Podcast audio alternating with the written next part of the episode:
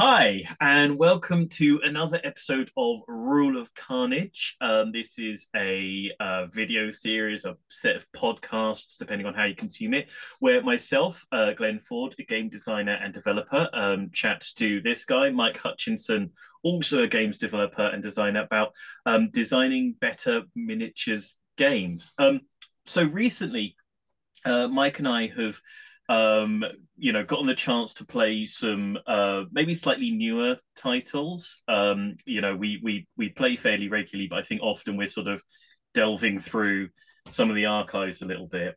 Or uh, or or un- unfortunately, unfortunately, playtesting one of our new games, and or, so yes, those those tend to be like half playing a game, half chewing on a game. Yeah, um, and recently, for whatever reason, we we've happened to sort of um, hit up a few new titles, and they've caused us to sort of think about some you know subjects we maybe touched on previously before, and we decided to sort of go back and maybe run over them. So there might be a little bit of a series of conversations going on, sort of um, using some of these recent games as touchstones. And so for today's conversation, um, we recently played a game um, that had uh, a fairly central sort of set of AI rules to it.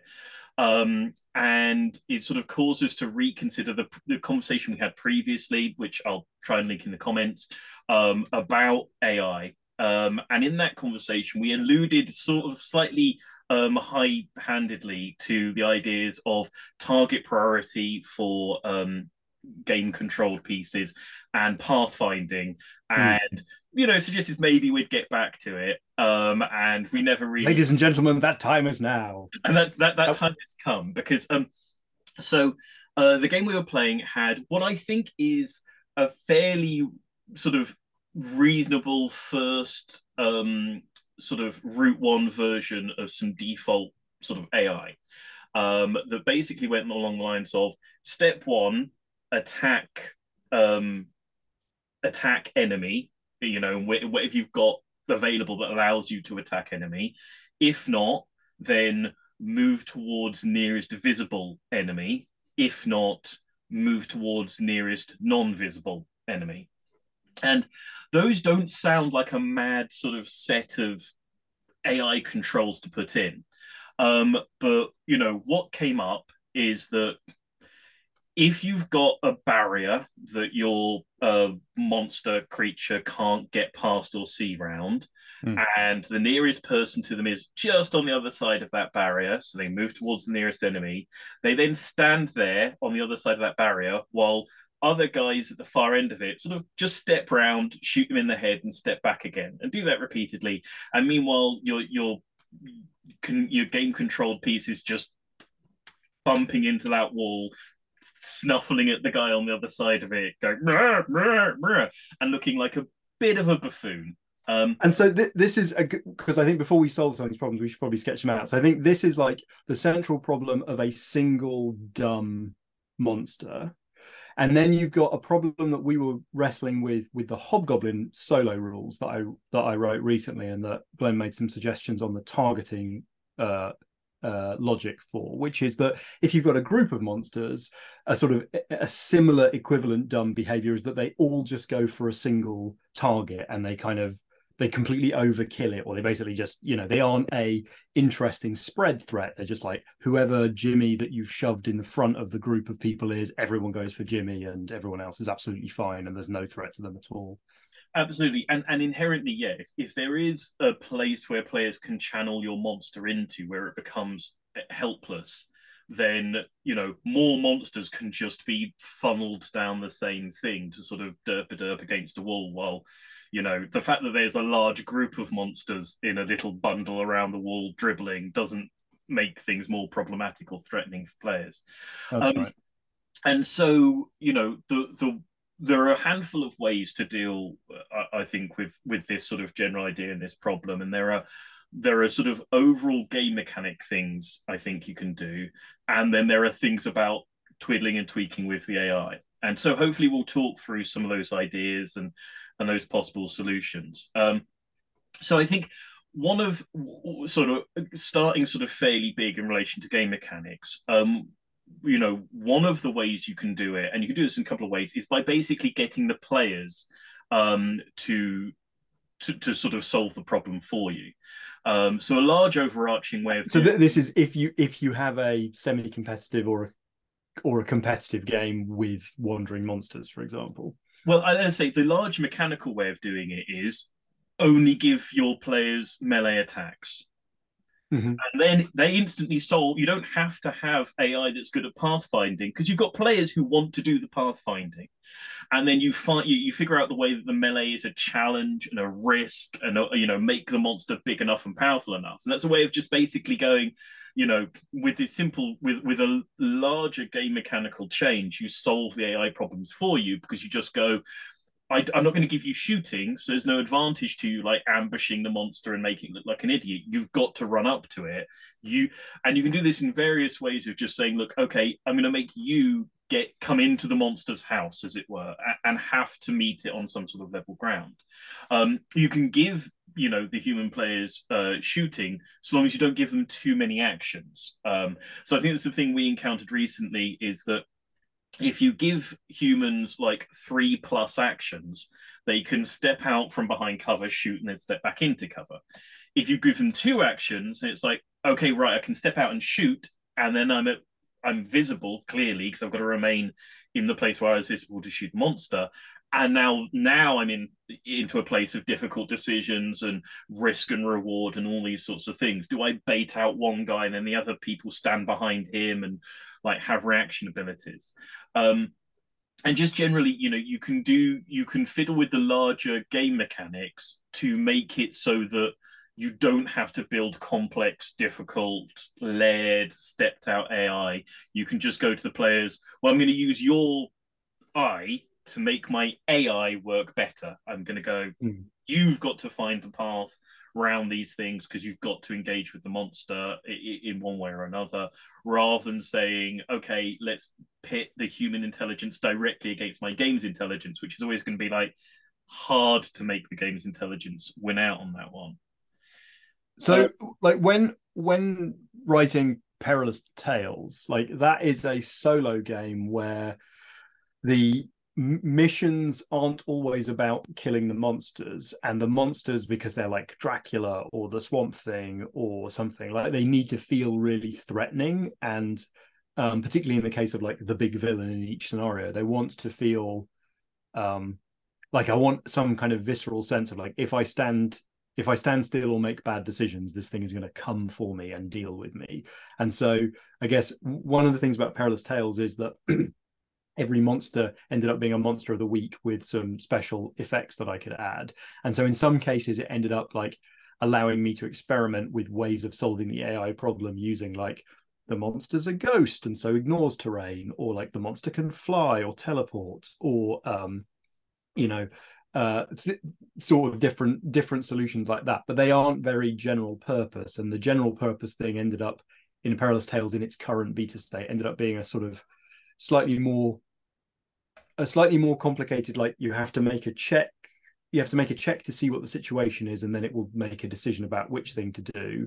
Um, and then the target priority ended up being something that kind of got chewed on a fair amount as well because even if you've got a way even if you've got a simple way of moving like okay the monster's a ghost and it can ignore all terrain choosing targets intelligently so that they threaten the the progression of your game state or they frustrate the progression of your game state i think is also um, super interesting. So a, a simple example of that is like if you've got an objective driven um, system like does the ai prioritize things based on their distance to objectives rather than their distance from the from the monster?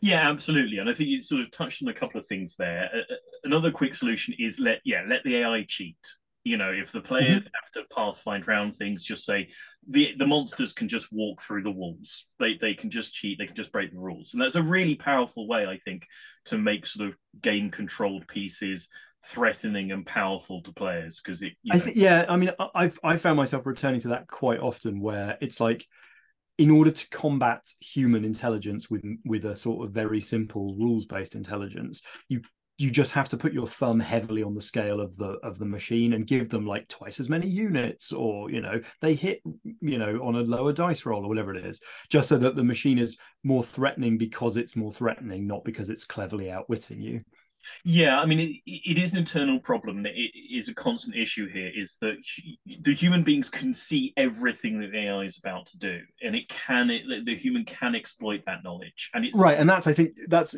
something that you identified really early, early on as like the fundamental difference between a digital AI and a board game AI. Is the board game AI is absolutely transparent. Hmm.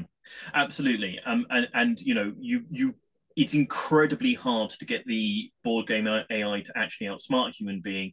In the same way, it would be incredibly hard to outsmart another human being if you told them everything you were about to do just before you did it. Mm. Um, and so, giving the AI just just cheats to to to sort of to, to up the difficulty level, I think is is very important. Um, so I and think so. Actually, whilst whilst we're on that, before we go to that second half, like the the natural solution that's likely appearing in uh, your mind, dear listener, is well, we can we can obscure things using randomness, um, and so like a game like Kingdom Death will do that with a deck of cards. Like there's an like it's still transparent because there's only 18 cards and I know what is written on literally every one of them once I've been through the deck once, but I don't know in which order they're going to come out and blah blah blah.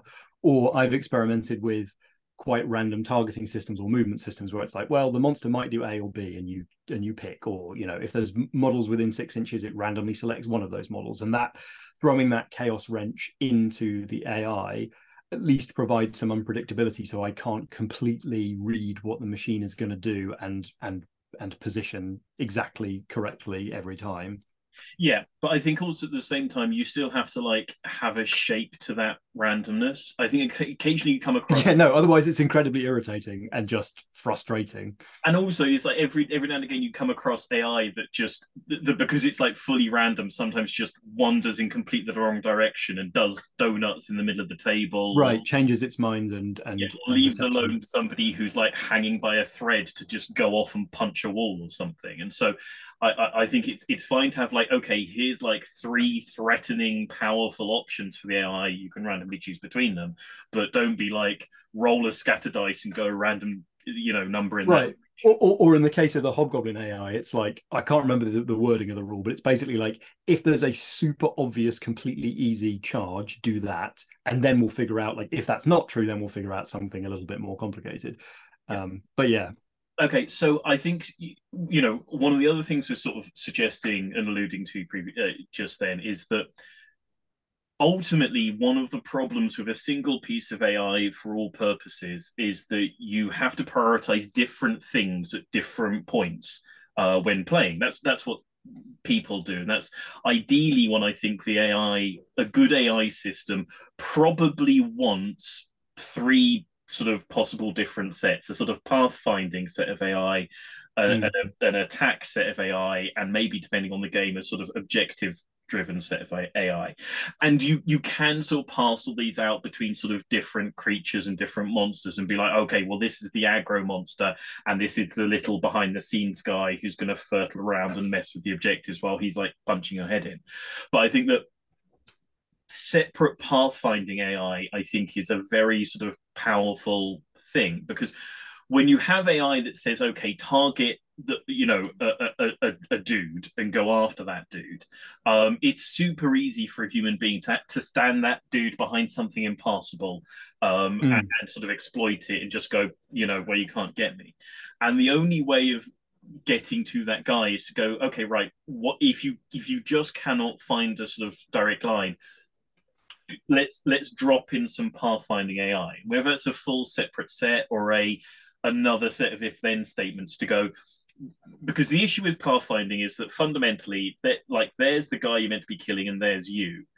Um, if there's a wall here, then what you need to do is not prioritize him. You prioritize this random empty spot over here on the far end of the wall. You've got to suddenly have a quite like out of out of sequence priority where you go suddenly the thing i most want to do is go and stand over in that empty space um that that has no like first order purpose for me because its second order purpose is it has line of sight to the guy whose head i want to pull off Um, yeah, and in in a billion suns, I, I had a, a lovely get out of jail free for the solo rules for a billion suns, which are downloadable. Maybe I'll, I'll link all these things uh, in in the description. So because a because billion suns doesn't have a lot of um, line of sight blocking stuff like I, can't even remember. Maybe planets do, but uh, maybe they don't. Um, like I, I was able to because it's both an objective driven game and there's not a lot of line of sight worrying. Like I was able to use the first order problem to be the the the the monster ship the independent contractor motors towards an objective. That's its first order problem. And then the next thing it does is it spins on the spot to face the nearest um, one of your ships. And so then it gets to attack you if it's in range. And so its second order problem is like first i'm heading to the objective and then i'll have a crack at you if i can see you and i'm in if i'm in range or whatever. And that gave that was a nice easy solve in that game because I don't have to worry about bushes and and and buildings and stuff frustrating that um that that threat. Yeah. Um so I think yeah, stepping out some sort of pathfinding AI to to have some way of going, okay, rather than directly trying to go towards uh, an enemy or a creature, let's find some way of um, you know, picking secondary sort of waypoints on your way towards the thing that you want to eat um, and identifying that. And there are various ways. I, so the tricky thing with writing that in an ai is essentially finding um, landmarks for the ai to sort of hook onto um, because the the point you want them to move into is something that is undefinable in many ways on paper um, mm. And so you need to start considering things like objectives are really handy, table edges potentially, um, you know, sort of groups of enemies rather than just the nearest enemy can often be a really handy one. Um, I think sort of going move towards the nearest enemy, you know, if you cannot contact the nearest enemy, move towards the most enemies you know that you can sort of prioritize ending near a group of them over ending nearest to the nearest one um can, can mix things up and you can sort of step that back out. And that sort of pulls the ai away from being sort of ambushable. Um and yeah i think just sort of stepping out pathfinding thing to say like okay if you if there is no route between you and the nearest enemy visible or not let's switch over and go right instead you know pick a table edge that you can move towards you know without there being a barrier and move towards that once and then recheck your like kill priority list um and if you still can't kill move. and it can be a fairly uh, uh arbitrary thing like moving towards the nearest table edge or moving to the v- visible you, you just edge. you just want to you just want to consistently break deadlocks in the ai yeah you you just want it to be able to have a way of going okay well let's let you you are trapped here. Let's just change the scenery for you. Let's move you around because you know eventually you'll come to a point where you know you will re-unlock and find your find your path towards and in, uh, th- there's a trick in video games here that is super re-applicable which is to despawn the enemy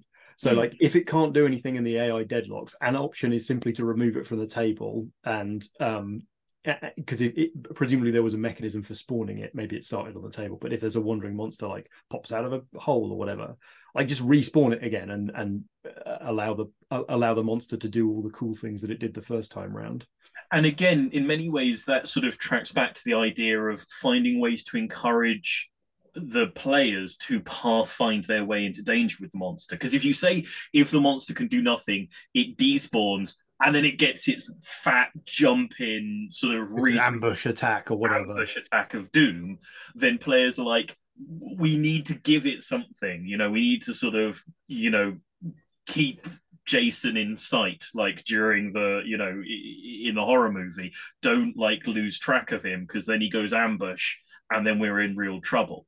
Um, and so all those things where if you can if you can re-encourage the players to keep the AI sort of active and moving by going, well, if you lose sight of, you know, the the the the the the killer in a slasher flick, you're not suddenly mm-hmm. super safe. You're not like, oh great, I can't, I can't, I can't see Jason Voorhees. Oh, this this car this calm must be a permanent state of bliss.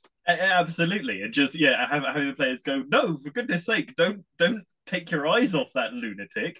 Get line of sight to him from a long distance away, maybe. Get line of hmm. sight mm. to him in a way that's relatively safe, but don't just like all close our eyes you know, and, and wait for it to come for us. That's going to end very badly for us. Is both characterful and mechanically very powerful. Um, you know, so yeah, a- absolutely. Sort of any way that you can get the players to take the weight off of the AI for you by pathfinding to it, I think it's a really good idea. Um, stepping out pathfinding into a separate set of controls, and if you do something clever with it, where it actively like pathfinds intelligently, that's great. But if it just mixes up the the the situation when it's in its pathfinding mode um provided you you sort of find a way where it's not going to repeatedly sort of get into a loop i think um is is really handy. I think i think there's there's a couple of things i wanted to mention here which is in the last video about ai we made it clear that in our opinion uh causing the asking the player to make a decision is a problem when it comes to to running AI that is just easy to operate at the table. And so one of the obvious choices is like, well, if the monster can't directly move towards one of your models, like the player should find the shortest route to get to that model. And that's okay, except as you were demonstrating to me the other day, like when the shortest route isn't obvious, or there are two models and it could be moving towards either of them, and one of them's kind of obviously better or worse. Like now you're in a position where you're in a sort of non-discrete set of options, and the player has maybe 20 choices to choose from about how they pathfind. And now they're like, oh, I don't know what the game is asking me to do, or whether I should cheat on my behalf. And like you just get into this problem where, which we were talking about before, which is an AI that has player decisions in it is just a, a more frustrating machine to operate. Absolutely, and I, and I think it's it's the eternal thing where if you, if you put the player in that position, they sit there and they have to go, okay, well, what was the writer's intention? Is the writer's intention that I should do things that are good for me because that seems like a natural thing for a person to right. do, or is the writer's intention that I role play as the monster and try to be the smartest possible monster I can? And you can tell them which those things you. Yeah, Arkham Horror, the card game, has that lovely rule which says if there's a, if there's something's unclear, just pick the one that's absolutely horrible for the players. Absolutely, um, but you know, you know, obviously, don't not tell them. Obviously, tell them just in case that happens to be like, hey, look, you know, I've tried to make this a really crunchy AI. So if you if you've got a choice to do something good for you, just do the thing that's good for you. It's all right that the AI can take it, or you know, try and make the monster the smartest, bestest monster you possibly can, please, and let's all like agree to collaborate in this process but don't leave it unsaid. Don't just be like, no, this this AI is fine and it's never going to have a problem. You don't, you know, uh, do do what best you think. Um, but generally, yeah, I think try and absolutely avoid players having to make decisions for the AI, you know, at all points. I think that's the one of the defining features of good good AI.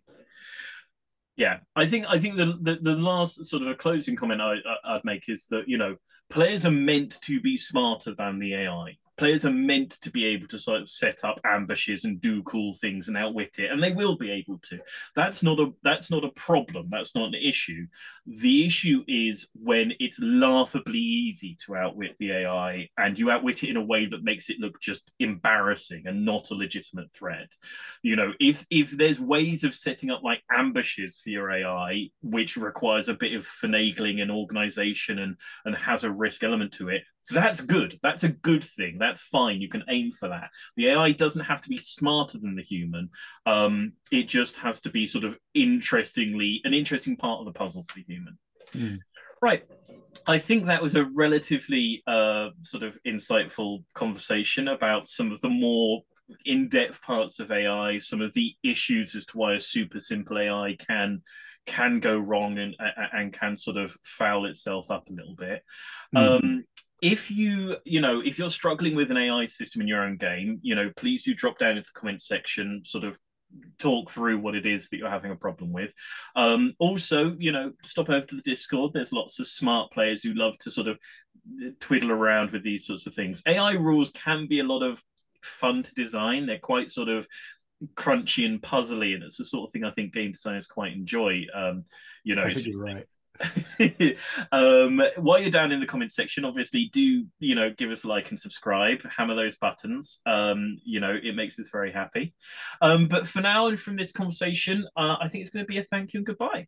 So uh, thank you and goodbye. Bye bye. Bye bye.